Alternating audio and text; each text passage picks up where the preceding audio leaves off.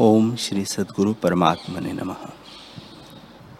श्री वशिष्ठ जी बोले, हे रामचंद्र जी, जितने जगत के पदार्थ है, उनको हृदय से आभास मात्र जानो और बाहर जैसे आचार हो वैसे करो, अथवा उसका भी त्याग करो और निराभास होकर स्थित हो।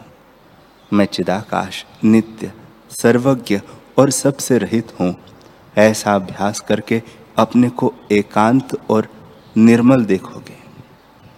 अथवा ऐसी धारणा करो कि न मैं हूँ, न यह भोग है, न अर्थरूप जगत का आडंबर है।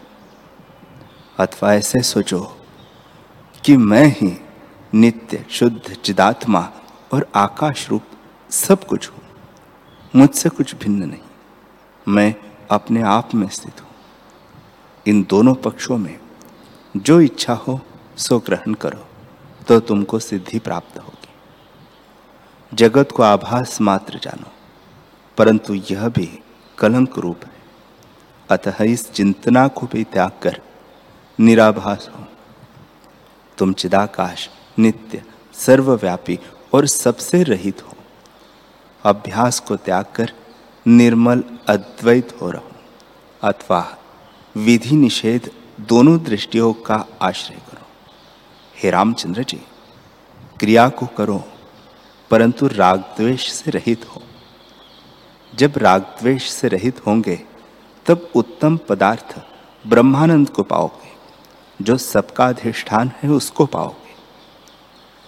हे रामचंद्र जी, जिसका हृदय राग द्वेष रूपी अग्नि से जलता है, उसको संतोष, वैराग्य आदि गुण नहीं प्राप्त होते।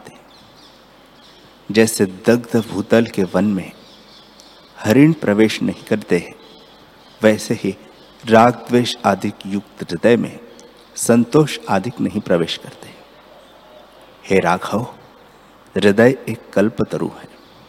ऐसा वृक्ष जो रागद्वेश आदि सर्पों से रहित है, उससे कौन पदार्थ है जो प्राप्त न हो?